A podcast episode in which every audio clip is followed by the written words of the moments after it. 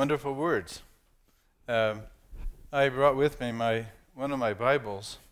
Um, I don't know how many Bibles you have, but uh, I hope when you're reading your Bible, uh, you become familiar with your Bible like an old sweatshirt or a pair of jeans, but that you become so comfortable with your Bible. And it's kind of hard to get comfortable with a, a digital. But I, but I, uh, I hope you are growing enjoying the Lord, enjoying what God does, because those verses that she read, um, it catches something about the Lord. Uh, in the Word, it says that uh, the Lord will direct your paths, the Lord will counsel you, the Lord will give you wisdom, and He does it by His Spirit. And so, as we get into this, uh, uh the sermon this morning, I, w- I want to begin by saying that those uh, those people whose Bibles are falling apart are generally owned by Christians who aren't falling apart. And uh, this is a really intriguing book. This should be on top of every public library or university library by itself because this is a book of revelation. This is not man made, it's not research based, it's not concocted by uh, some clever people. Uh, this is from the very heart of God. And so uh, enjoy the sermon this morning. I hope God ministers to you as He moves in your life in a way to open up and expand your understanding of how glorious He really is.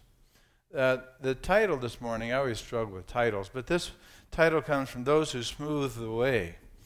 And uh, knowing that there's a lot of conflict that I'm aware of, and that in the world that we have tension everywhere, uh, the, the the promise there that uh, Proverbs says is that the path of the righteous is level.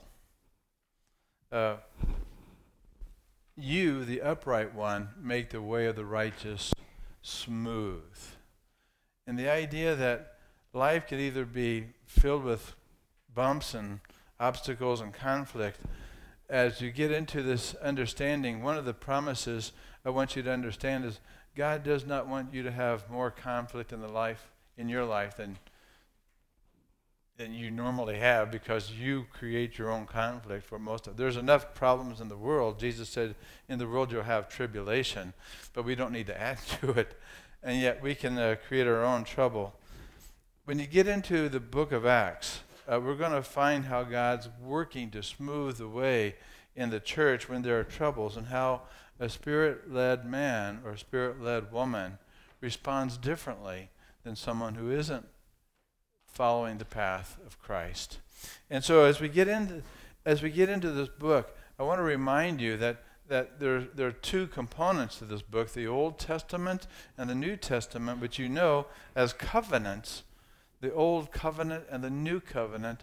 Covenants beginning with Noah are, are promises that God makes. Covenants are agreements uh, from Abraham and David, and uh, you go on down to uh, throughout the Old Testament. These are these are these are intentions that God's purpose to say, I am going to do this for you. This is my will and testament. The Old Testament is God's promise to walk with us and the New Testament is that he's going to fulfill that testament promise, and he sent Christ his son. But as we get into that Old Testament, there's one highlight again, is from the Isaiah. And Isaiah in Isaiah 40 says, A voice calling into the wilderness, uh, the way, prepare the way of the Lord, make straight in the desert a highway for our God. Notice it says, Every valley shall be raised up, and Every mountain shall be made low. The rough ground shall become level, and the rugged places a plain. And then the glory of the Lord will be revealed, and all the people will see it together, for the mouth of the Lord has spoken in his word. Did you catch the middle of that section? It says, right in the middle, every valley shall be raised up, and every mountain and hill made low. There's going to be a transformation geographically in this sense, but spiritually in the sense that what, what valleys we go through and what mountains tops we have to climb, God's going to help us walk through this and change us so that our path becomes smooth. That's the promise, and that's the promise of seeing God's glory. Who understood this more than John the Baptist, who walked among the mountains and walked in the valley? But he says, The glory of the Lord will be revealed. And when John the Baptist saw that, he says, This one, this, this is the Lamb of God. And all the people will see it together.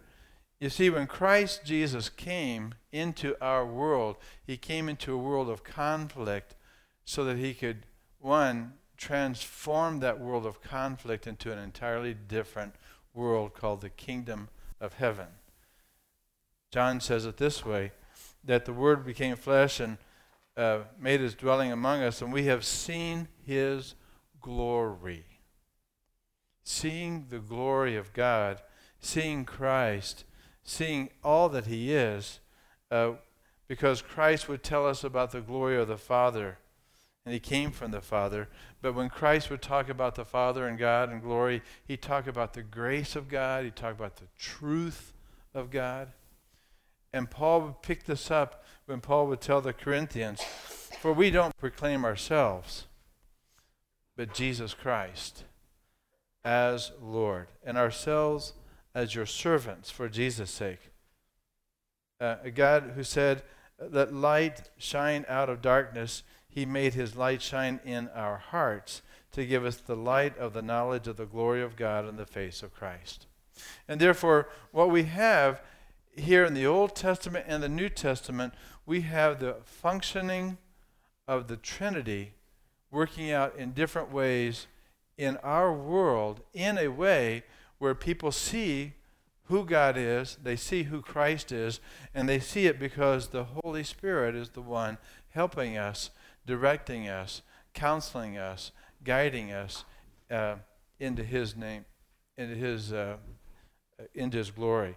And therefore, to summarize Christianity, for me, to keep it simple, God reveals, Jesus redeems, and the Spirit restores. And you can praise God for all of those things when you go to worship. God reveals, manifests himself, he makes himself known in his word, in his son, through his spirit. But you understand what God reveals is this redemptive purpose of the gospel that God does not want us to continue to struggle in darkness. He wants to give us that path that's smooth to get out of that foolishness. And that's why the, the, the promise, the testament of, of, of, of Christ is that if you come to Christ, your sins will be forgiven, one, but not just that, is that you will be freed from this domain of darkness and brought into the kingdom of His Son. Now, who does that? That's the work of the Holy Spirit. What Jesus did on the cross, the Holy Spirit applies to the heart. And so every one of us comes to a Savior comes to a shepherd, comes to the Spirit by saying, Lord, restore my soul. And that's what he does. And therefore, that I mentioned last week, and I want to underline this is what's happening from the Old Testament to the New Testament. This is what's happening in the book of Acts. And what you have is the Spirit of God moving into the first century, uh, fulfilling the Old Testament promises but he's introducing a kingdom.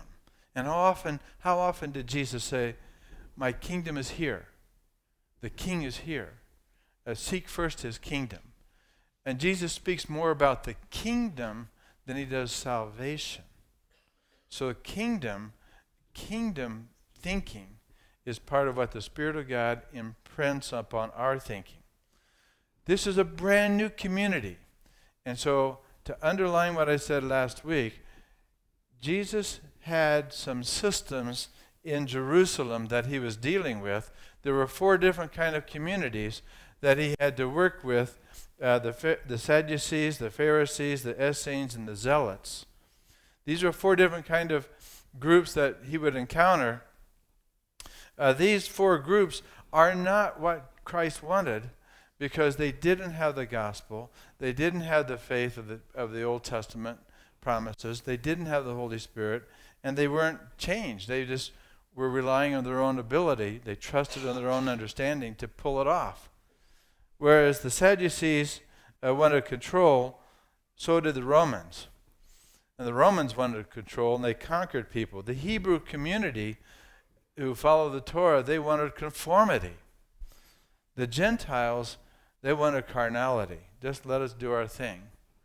But the Greeks, they wanted wisdom.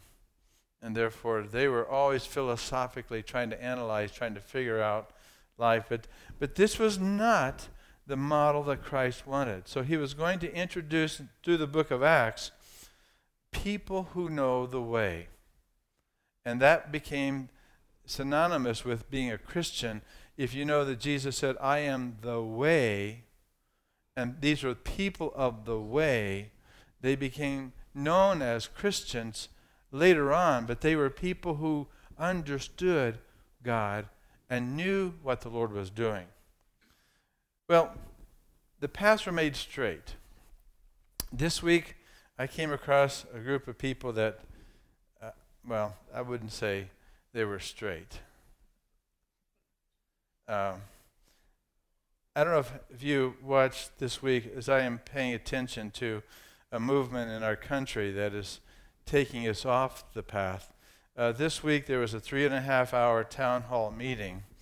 If you watched this uh, in CNN, they had uh, some of the candidates talking about the human rights uh, campaign.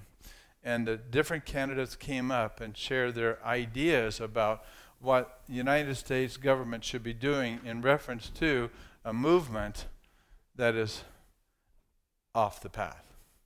And so I spent three and a half hours listening to that, paying attention to that, but discerning the spirit behind that.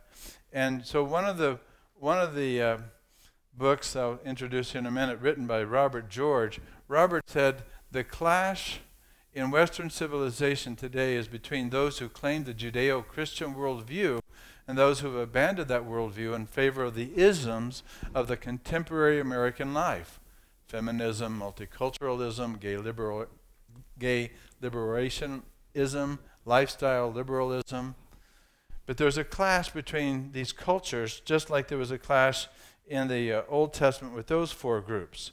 What caught my eye was this there is a, a, an antagonistic spirit. As this candidate, uh, Beto O'Rourke, said, that the religious institutions should lose tax exempt status if they oppose gay marriage. Right out front, you've got people who are on the uh, attack to promote a sense of what life should be in America where you have kids being taught that they have trans kids' rights. Or if I were in California today, I would certainly be arrested because of the evils of conversion therapy. Uh, there are places where a, a, Christian cannot counsel someone because it's considered doing damage or harm and against the law. There are places that if you, uh, I've read where if it continues that the proposal is that a counselor would give, be given a warning and they're given a $5,000 fine and then a $10,000 fine for that counsel. It's mocked often because we're considered old fashioned.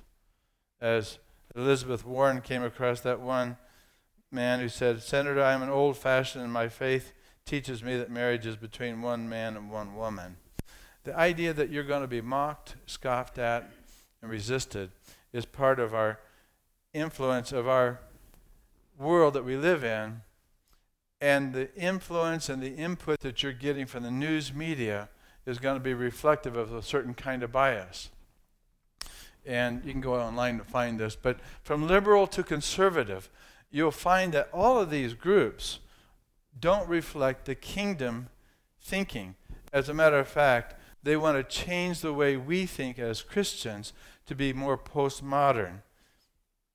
Niebuhr said that our culture wants a God without wrath who brought in a man, uh, brought man without sin into a kingdom without judgment through the ministrations of Christ without a cross. You see, what our world is trying to say is that the bumpy road, the conflict road, the way of, of division and, and, and argument is the way life is in America to be free to do what you want to do without having anybody questioning what you want to do. But you've got to wonder um, why, why this clash continues. And it will continue if you don't understand the Word of God and what God is doing. Because there is a clash. It's a clash of orthodoxies. And that clash comes because there's a war on the inside of every one of us.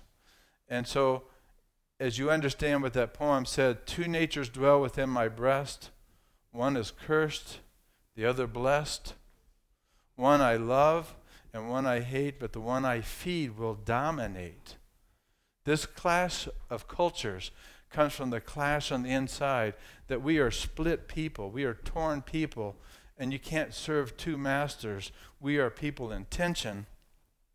And so we ask questions. The next generation is asking questions Who am I? The older generation is asking questions Who am I? Uh, what can I trust? Who do I follow? How do I know that it's true? And how am I to live my life?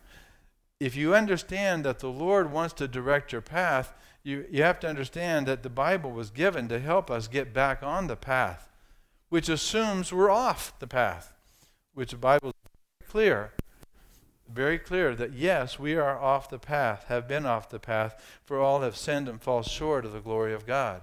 We fall short of glory, beauty, wisdom, all that God is, we don't have. And therefore, we understand, as Bob was mentioning in the Sunday school, why do people do the evil that they do?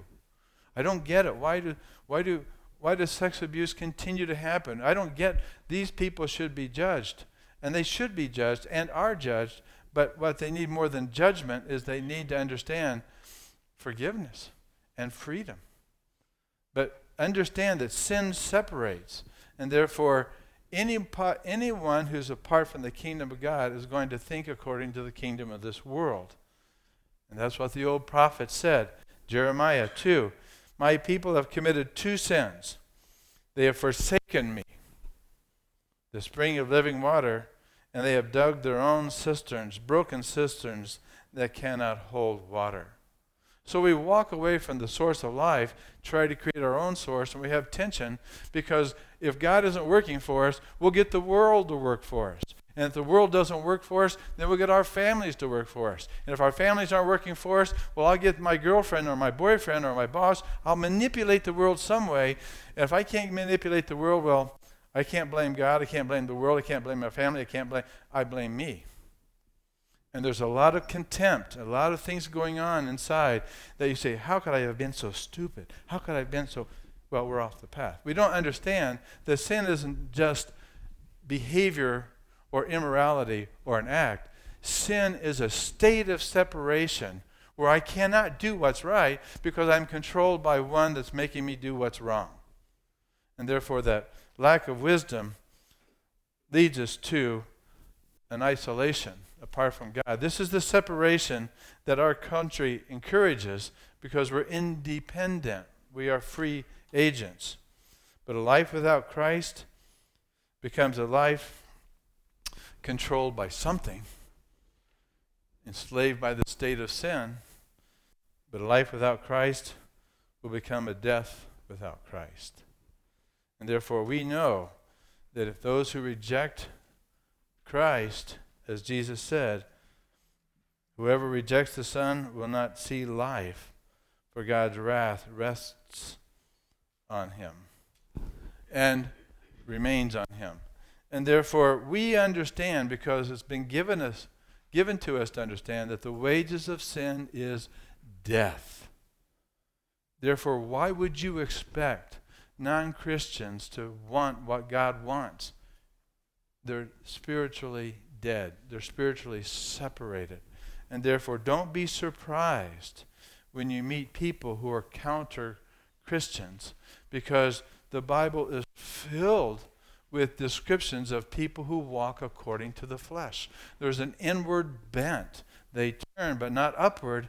They turn to figure out how to make it all work. There's a, a self centeredness, there's a, a sense of argumentation. You just look at these things. It's just, it just indicates all the depravity, the fact that we are not connected to Christ.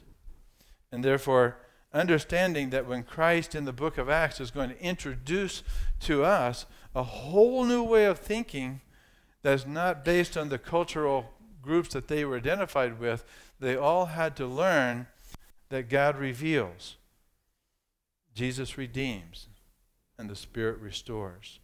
They had to learn that. And therefore, they had to be open to and surrender to the work that Jesus did.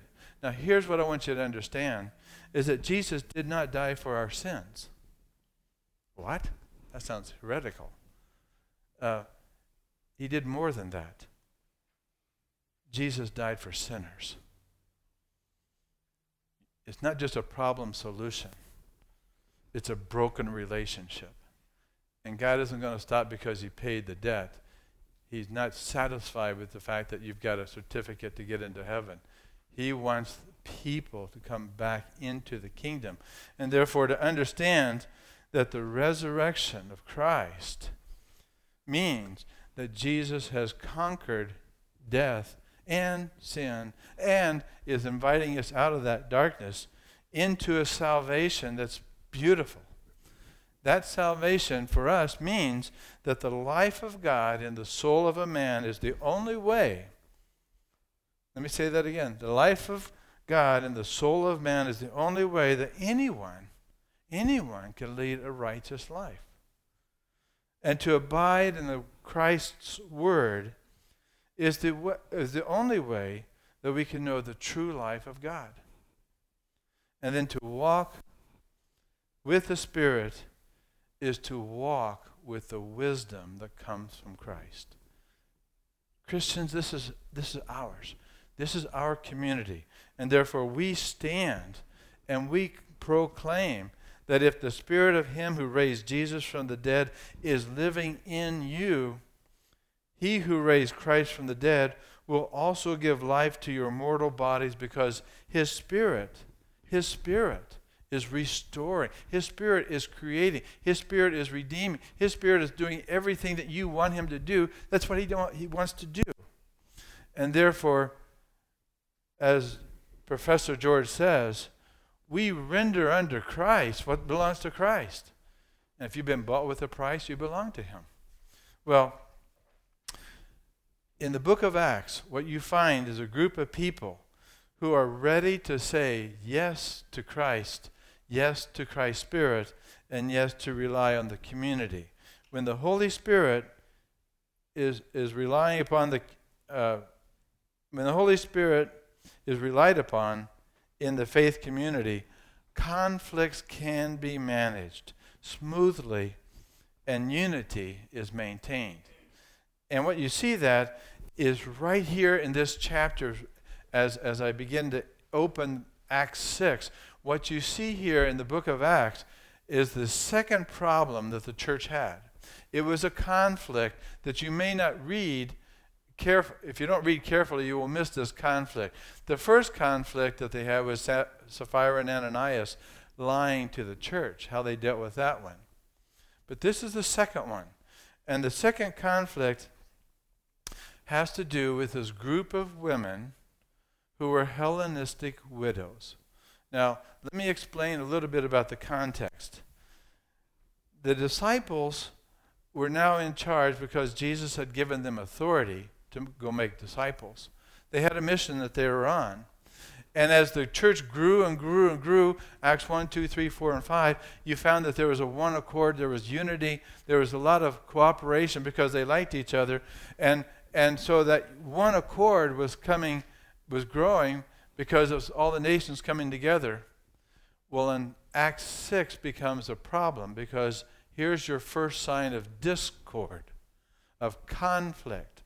And the conflict was this the the international Jews who were in Babylon during the captivity, who came out of Babylon, didn't go back to Israel. They went to other places. They went to Turkey, they went to Cyprus, they went to Rome, they went to Alexandria. They weren't in Israel. And they're called Hellenistic Jews because the Greek philosophy had the Greek cultures, they lived outside of Israel, and therefore they were international Jews. Well, after a while, retirement hits and people want to go back to Israel and retire. And they do. And they come back to Israel and the man dies. And so there you have a widow in Israel who's Greek in orientation, in language, in culture, and they don't connect as easily with those who were uh, hometown Jews in Jerusalem. And therefore, there was a tension between paying, uh, giving the widows who were of Israel in Jerusalem, they got the food, but people were neglecting those who lived outside of Jerusalem in different villages. They didn't take food to them. And so here in chapter 6, they say, uh, Luke says, a complaint arose. Complaint, problems, conflict.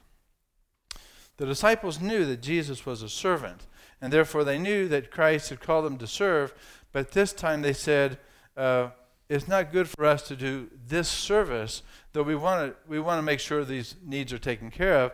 And so the twelve gathered together, and they said it would not be right for us to reject to neglect the ministry of the word of God in order to wait on tables.